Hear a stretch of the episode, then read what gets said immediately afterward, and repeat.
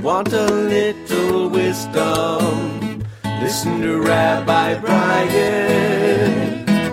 Rabbi Brian. Hi, this is Rabbi Brian.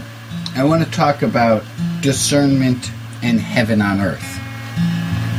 I remember seeing an article and it had a picture of a thermometer with various check marks next to it so you could see the temperature going up.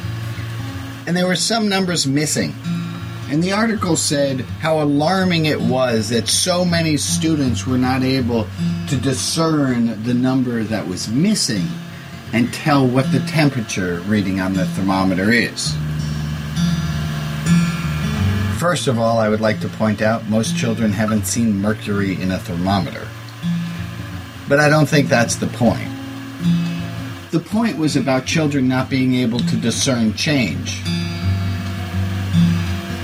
What I'm more worried about is adults, that we don't discern change. It's like this I'll put a dish in an otherwise empty sink. And then later I'll put another dish and a spoon in it. And then another. And soon the sink is full, needs to be washed.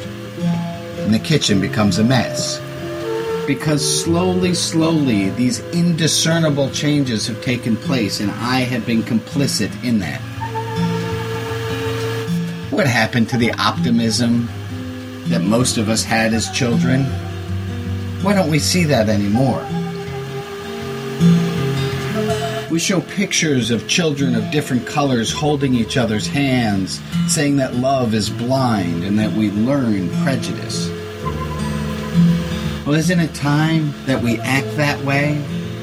We open our hearts and really love our neighbors as ourselves? It's said that the devil won't tempt us with a shiny gold ring, but slowly, deliberately, consistently getting you to lower your standards, offering small luxuries to slightly lower our sense of virtue. Heaven on earth is attainable. Heaven isn't a giant Costco that always has new things we always have room for and we never have to pay. Heaven on earth is right outside my window.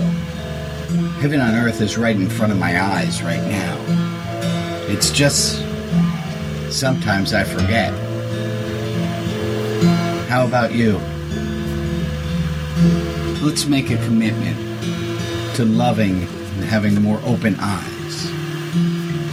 With love, I'm Rabbi Brian.